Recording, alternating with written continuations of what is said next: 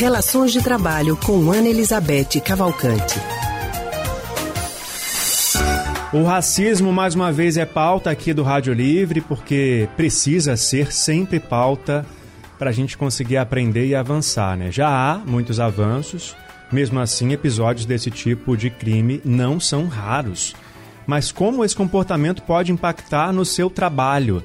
É sobre esse assunto que a gente conversa agora com a psicóloga e psicanalista do Centro de Pesquisa em Psicanálise e Linguagem, CPPL, Ana Elizabeth Cavalcante. Ana, boa tarde. Boa tarde, Leandro. Boa tarde aos ouvintes. Bom, racismo, né? Na pauta de novo, Ana. A gente acompanha, né, o noticiário e quase todos os dias, infelizmente, tem notícias sobre racismo, pessoas que sofrem até morrem por causa é, desse crime. Quando as pessoas que sofrem com preconceito no ambiente de trabalho, quanto a elas, quais são as consequências na vida profissional para as vítimas? É, Leandro, veja, é muito pertinente, né? Como você diz, quanto, a gente mais, quanto mais a gente falar, melhor, né? Então, esse é, uma, é um assunto tão pertinente que agora mesmo, né? A gente, claro, como você disse, houve uma melhora grande, uma conscientização maior, mas a gente vê todo dia, né? As, as arbitrariedades, as, as arbitrariedades, as, a violência, né? Agora mesmo a gente está novamente né, com uma outra pessoa morta nos Estados Unidos. Eu falo nos Estados Unidos porque isso tem uma repercussão grande e são movimentos importantes, né? Mas aqui também a gente assiste a toda hora, né? E é, de fato, o racismo é abominável. E aqui no Brasil, eu acho que tem dois aspectos que a gente precisa é, considerar, né? Que são terríveis. O primeiro é que o, Brasil foi o último país no mundo, no, você deve saber disso, a abolir a escravatura, né? E segundo, porque tem uma coisa muito nefasta, né? Que a gente é, tem, assim, uma, é, a ilusão, né?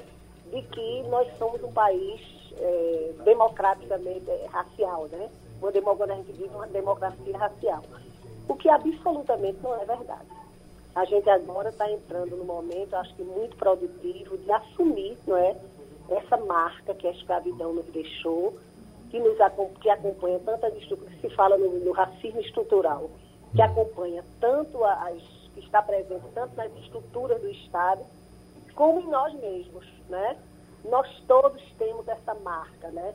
E uma marca também desse racismo muito negado, muito camuflado. Então, quanto mais a gente falar, melhor. É, obviamente hum. que se repete no trabalho todas as essas, esses comportamentos, né? que, que, que acontecem na vida. Quer dizer, o racismo ele é montado exatamente para é, porque faz parte da nossa sociedade, né? Exatamente, Como a gente fala, é estrutural. Ele está na, na, na, estrutura, está lá dentro. A gente precisa combater na raiz. E aí, quando vai para o ambiente de trabalho, como que a vítima desse tipo de, de comportamento, de crime, pode ser prejudicada? Ah, é prejudicada porque o, que está na base do racismo, né, Leandro, é exatamente a negação da pessoa, como uma pessoa que tem os mesmos direitos, que tem a mesma importância, que tu, sua vida vale tanto quanto, quanto a de qualquer um. Quer dizer, para manter o, racismo, ele, ele, ele supõe essa supremacia, né? Uma supremacia branca. Então, uma pessoa que é vítima de racismo no seu trabalho, ela está sendo tratada como se ela tivesse uma condição menor, uma condição de inferioridade. E para isso, tem dois, dois caminhos que são super importantes. O primeiro é a criminalidade mesmo, né? Isso é crime, raiz, é, racismo é crime. E a pessoa que no, no, local de trabalho ela, ela, é vítima disso, ela deve se comportar como estando diante de qualquer crime, ela não deve se intimidar diante disso.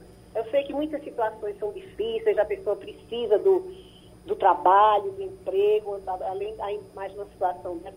Mas é fundamental que isso seja, que isso seja denunciado, né? A pessoa que se submete a, ao tratamento racista, ela, ela não está necessariamente preservando o seu emprego. Por quê? Porque ela está é um indício de que ali ela está sendo tratada como uma pessoa que não é valorizada. Uhum. Entende? Então é muito importante. A primeira coisa deve, deve denunciar. Racismo é crime e ponto.